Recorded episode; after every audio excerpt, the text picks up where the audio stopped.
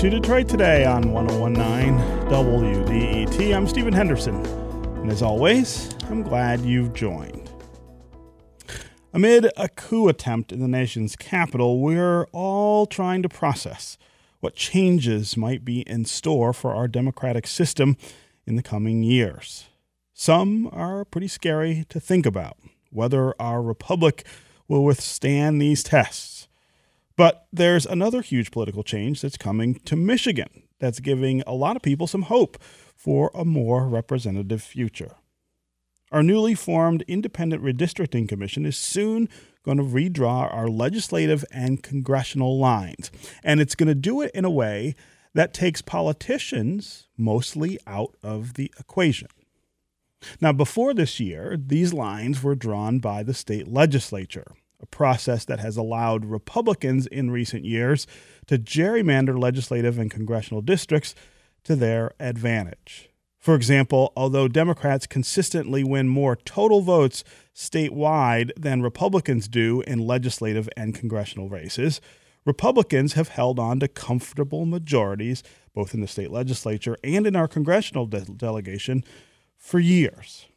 So, the hope with this new redistricting commission is that those districts will now more accurately reflect voter preferences across our state. But there are also some major challenges ahead, including making sure that the maps are drawn using accurate data from the new U.S. Census, which, of course, has been shrouded in controversy like everything else the Trump administration touches and is still being debated because of the effect of COVID 19 on the Census Bureau's ability to get that data. Here to talk about all of this is the state official who is tasked with overseeing the formation of the Redistricting Commission, Michigan Secretary of State Jocelyn Benson. Jocelyn, welcome back to Detroit today. Good morning. Yes, it's great to have you here. Happy New Year. Happy New Year to you as well. So let's start with the status of the Redistricting Commission. Let's talk about where it is now and what will happen over the next several months as it begins its work. Well, yeah, and, and this is probably one of the, the most significant political uh, changes, as you noted, that's going to be happening in our state, not just this year, but that has happened in, in several years. And that's a, recognizing that there have been a lot of changes over the past several years. Mm-hmm. The Redistricting Commission was uh, selected through a very robust and rigorous process that began in October 2019. And uh, at the end of 2020, or towards the end of, I think it was August 2020, after a multi-tiered process, there was a random selection of 13 commissioners four Republicans, four Democrats, and five independents. And they began meeting in August and quite rigorously following the rules and guidelines of the constitutional provision that created the commission uh, to prepare themselves to be able to draw the districts for the citizens of Michigan in the state legislature, the state senate, and congressional districts beginning this year once the census data is available in a few months. And then the, the, the, districts will be in place by the end of this year, and they will then be used to elect representatives to the state legislature, state senate, and to Congress beginning in the 2022 election. Uh, so I want to talk in a bit about the census data and mm-hmm. how how difficult it may be to to try to rely on that this year, how different that will be. But first, let's talk just a little about this process. As you said, this is a commission that's split between Republicans and Democrats uh, and and independents. I have some friends though who are really skeptical that you can ever really remove politics from a process like this. And they believe that really this is just all sort of window dressing that that yeah it'll look different but what we will end up with is something similar to what we have now in that in that it will it will sort of be bent to some sort of political uh, instinct uh talk about why you don't think that's the case yeah, well, look, this is the first time our state and really any state has ever done something like this. The only close comparison is California. And so I understand the, the cynicism of the unknown uh, and the recognition that this process of drawing districts has been, you know, quite famously mired in politics you know, at, you know, since the beginning of the process. So I, so I get that. And I think what I see are, are, you know, three things that have, that give me hope and optimism and, and really an expectation that it will be um, that it will live up to the, the, the vision of, of, a, of a citizens districting commission without gerrymandering with independence. Uh, and uh, and then I'll, I'll also say something that citizens can do to ensure that. But first, you know, the commissioners that were selected from over nearly 10,000 people who applied really do, uh, uh, regardless of their party affiliation, represent the best of what anyone who supported the creation of this commission would really want. Uh, they're truly dedicated to the principles of this commission. And to me, those principles are uh, threefold. One, uh, the, the commission's work has to be uh, transparent. Uh, it has to be, you know, every step, and we've tried to do this in my department, make sure every decision that's made is as transparent as possible. We've posted every aspect of the, the process at redistrictingmichigan.org for the public to see and track. And the second is, is that it has to be truly citizen-led, uh, that the citizens on this commission have to be committed to um, being the voice of citizens, not elected officials, not being concerned with politics, but just concerned with what's best for the communities that the, in the districts that, that they're drawing. And then the third principle is, is making sure it's truly independent from political pressure. And that's really where the public can come in now and in the months ahead. Obviously, I believe very much so that the commissioners who are randomly selected do uh, fulfill that desire to be independent of politics and citizen-led and transparent. But citizens now can make sure that actually truly continues this year by being involved in the process. There's going to be public meetings as well as opportunities for citizens to draw their own districts and submit maps to the commission for consideration.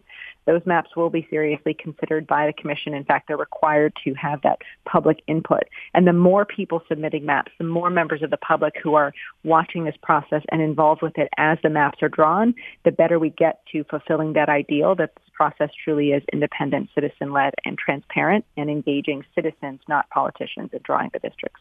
And so, uh, when I, I know it's probably too early to talk about the outcome quite yet, but do you expect that the the lines we are going to see drawn by this commission will look fundamentally different from what we have now. Now, now first let's mm-hmm. talk about what we have now. What we have now is a map that was drawn by the Republican majority uh, that had control in 2011 and their aim their aim you know not not any sort of secret aim was was to to make sure that they had uh, the advantage and so we have some very strange looking districts uh, particularly in our congressional district but also in uh, in the legislature uh, do you imagine that this commission will produce something that just doesn't even resemble the process that, that we had before?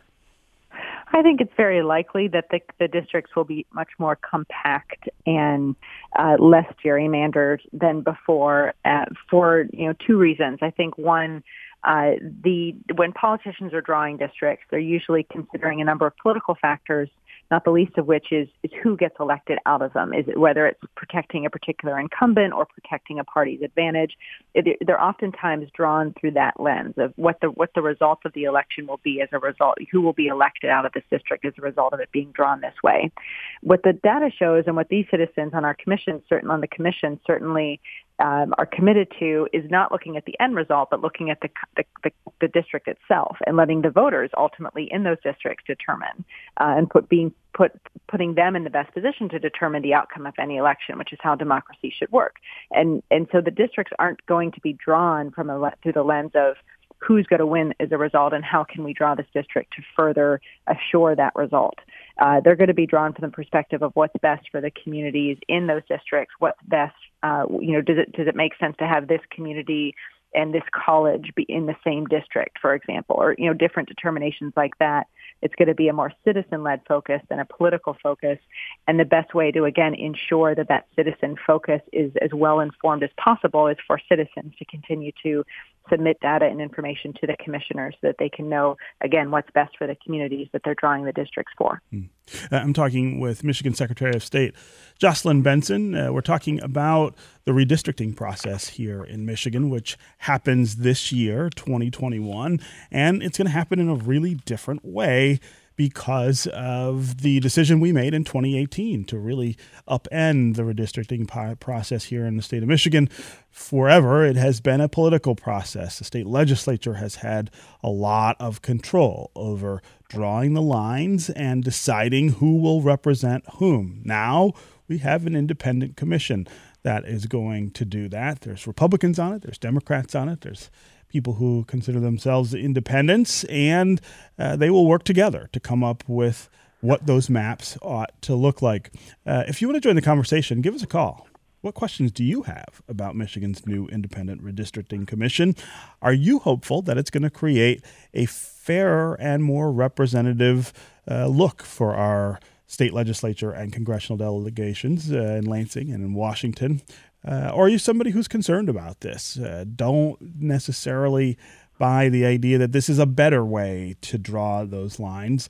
Uh, are you worried that uh, it won't remove political interest uh, sufficiently from the process and we might end up with something similar to what we have. As always, the number here on the phones is 313 577 1019. That's 313 577 1019. You can also go to the WDET Facebook page and put comments there, or you can go to Twitter and uh, and put comments there and hashtag us. We'll try to work you into the conversation.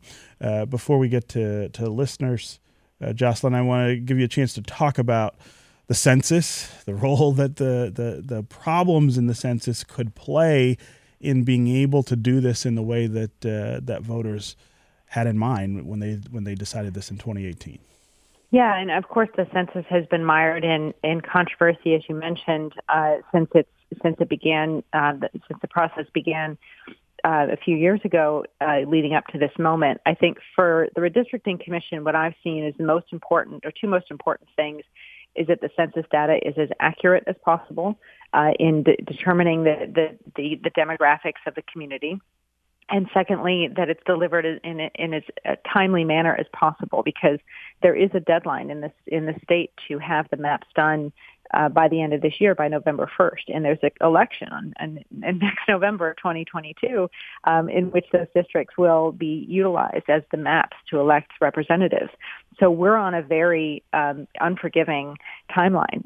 And the sooner that census data comes to Michigan and, and the more accurate it is, the better it positions the, the citizens drawing the maps and the citizens offering input on the maps to, to have a very robust process that is not rushed, but actually, again, fulfills the goals of those who created this commission, that there will be a thoughtful, citizen-led public input process to draw these maps. So we need that data, uh, and my hope is that uh, we need it to be accurate, and my hope is that um, as we move forward in the, in the next month, uh, we'll see some changes to help you know further those goals and ensure that we can have that data and ensure, assure, be assured of its accuracy uh, as soon as possible. Yeah.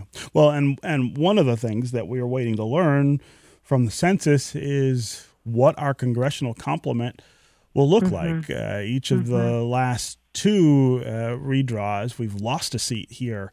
Uh, in Michigan, we've got mm-hmm. 14 now. We could be down to 13. That has a uh, potentially uh, huge impact on on what we do for redistricting uh, as well, and and talk about what that means for this new commission having to then squeeze 14 into 13. Well, yeah, and again, I think that's why it's so important that the commission is going to be making decisions from the perspective of what's best for the community, not what's best for any political party or any incumbent, because you can see how that pressure may have impacted the drawing of districts when there have been alterations in the numbers, reductions in numbers of districts in years past. And so I think that's going to be a, a significant factor. And in fact, when, when California went through a citizens districting process uh, several years ago, this is now their, their the second decade in which they've done this. Their ultimate maps, which were drawn by a citizen commission, were rejected by both parties. Neither party liked them, in part because they pitted incumbents against each other in state and congressional districts. And uh, to me, that is a that's an indication that the commission actually did draw truly independent maps. That both parties are don't like them, and so we'll look to see and should probably anticipate something like that happening here as well. Which again is a factor that or is a indicator to me that the maps truly are apolitical, independent, and citizen you know drawn with citizens' best interests in mind, uh, which is again the goal of of this process. So there will be a lot of changes to uh, the makeup of of our legislative bodies as a result of this commission. That's that's uh, and the districts that they've drawn. And I'm, I think that's something as we see also in this very heated political moment that we're in, gives me a lot of hope that moving forward we're going to see a more citizen-driven process uh, and a more thoughtful process uh, that I hope will translate into a more citizen-led and thoughtful deliberative process in our actual legislatures and mm. Congress itself. Mm. And and we do have some examples. I mean, what they're doing in Arizona with the independent mm-hmm. uh, redistricting commission. It's different, right? It's structured differently mm-hmm. uh, than ours. But if you look at the changes in that state's congressional delegation, for instance, over the last mm-hmm. uh, over the last couple of years, I think they owe to uh, the, some of the changes that they've they made in the way that they that they draw the lines, and it, uh, it it certainly has caused a lot of political rancor in that state. Uh, but it's also, I think, given citizens way more voice in in the mm-hmm. process. And when you talk to people from Arizona about it, they all seem much more tuned into it than they did before. Yeah, and I and I think every data indicator is is is driving us to that same conclusion here in Michigan. Not the least of which because it was this incredible citizen-led effort that led to the creation of this uh, of the commission. It wasn't created by or you know imposed upon the, the citizens by you know any organized entity. It was actually a citizen-led effort, and because of that, we're going to we saw more citizens than we'd even anticipated apply to be a part of the commission, and and that produced some really tremendous leaders on the commission. And now I, I anticipate that's going to continue, and we'll see more citizens engaged in the process. So the bottom line, I think, is while there's lots of uncertainty because this is a new process every indicator, both in other states and in Michigan up to this point, has underscored that we're on the right track to see a truly independent, citizen-led, transparent process for redistricting in Michigan this cycle. And that gives me a great deal of hope uh, and excitement to in, and to look forward to see what it's going to produce this year and what citizens are going to be able to do as a result of having an even greater voice in this process than ever before. Hmm. Uh, again, 313 577 1019 is the number on the phones. Call with your questions for Secretary of State Jocelyn Benson. Call to talk about this new redistricting process that we are about to embark on here in Michigan. Let's go to Jose in Lansing. Jose, welcome to the show. Just as my initial thoughts, just turning on the radio and hearing it, um, I think it's a breath of fresh air and something that's deeply needed, not only in the state but in, the, across the nation. Um, and I think that it's a great first step or second step, however you would look at it, uh, and for moving forward. And um, as the previous caller said, you know, engaging the citizens and allowing us to have more say and, and, freedom in that, um, and give a better representation of us as a whole. Um, you know, it's something that you know, again, it gives me hope as well, especially as somebody who's newly moved back to Michigan, who grew up here, hmm. been away for a long time. Uh, it, it, I, I take it as a kind of a pride thing, saying that Michiganders are, you know, willing to do this and moving forward. And um, those are then my my first initial thoughts on it. So, yeah. um, yes, thank you to all of those who are helped championing this forward. Yeah, Jose, I really appreciate the call uh, and the thoughts. Uh, I also want to share some thoughts from uh, longtime GOP consultant Jeff Timmer, who told Bridge, Michigan last week that uh, he helped Republicans gerrymander the districts last time. Uh, the maps were drawn. That that was a very uh, robust business in many states, helping helping whichever party is in charge figure out a way to draw the map that would comply with federal law, but then also give them political advantage. Uh, Jeff Timmer now says that the maps he helped draw have fueled some of the political rancor that has led to uh, President Trump. Um, uh, somebody who's, I think, being pretty honest about uh, his own culpability here and his own uh, regrets about uh, the way things have, have turned out for us here uh, in the state of Michigan. Um, uh, as Jose is saying, you know, I think there's going to be a lot of people um, who believe that this is, uh, you know, this is a better way. This is a, a, a different way of thinking about it. That that, that use of consultants, uh, Jocelyn Benson, uh, that I was talking about, is something that that again goes on in in many states will this commission be able, though, to use consultants in a different way, uh, removing the sort of political edge from it? Yes, and every decision the commission has made thus far to actually build their staff. They hired an executive director late last year and are in the process of hiring legal counsel and communications directors. Uh, they're you know they're they're truly building this independent entity with a very deliberative and thoughtful process and an eye towards uh, uh, staffing up with independent people, not longtime political consultants who may have nefarious motivations or partisan driven um, agendas.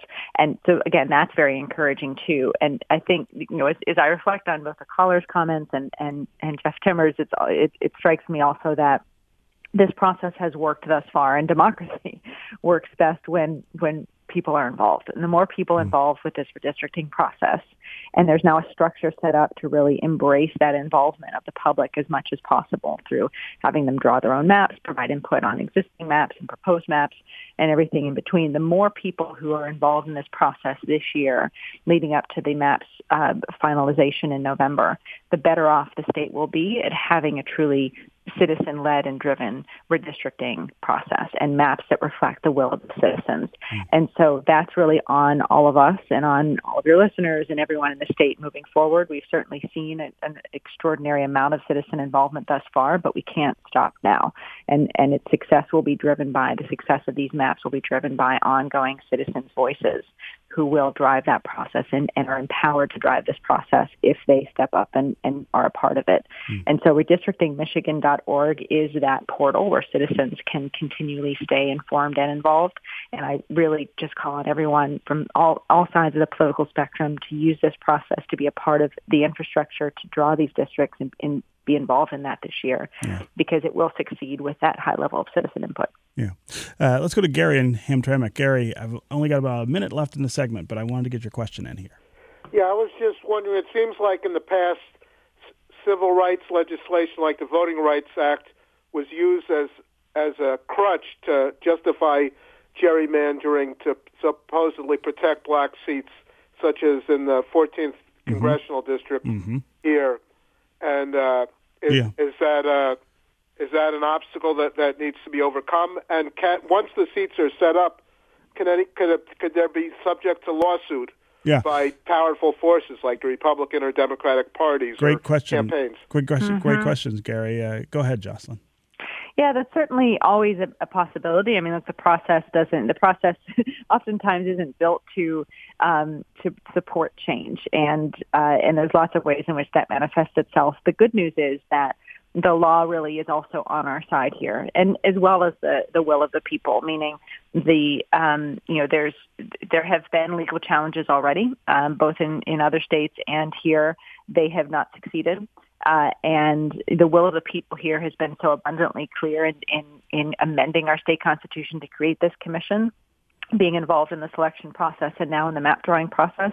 And again, as long as that pub, that, that public involvement and engagement continues, the process will work. Uh, and that, that I believe stands as well for, you know, any, any potential um, effort to utilize the legal process to, you know, thwart thwart the, the progress moving forward, I, I think it will continue to be unsuccessful. And um, and in in my view, especially given the events of last week and where we are in this political moment, what gives me the most hope moving forward is that if citizens stay involved in the districting process in Michigan this year, we're in the best position possible to rebuild a political infrastructure in, in our state legislature, state senate, and in Congress that will truly be fully reflective of the people's voices, not any partisan agenda on either side. Okay.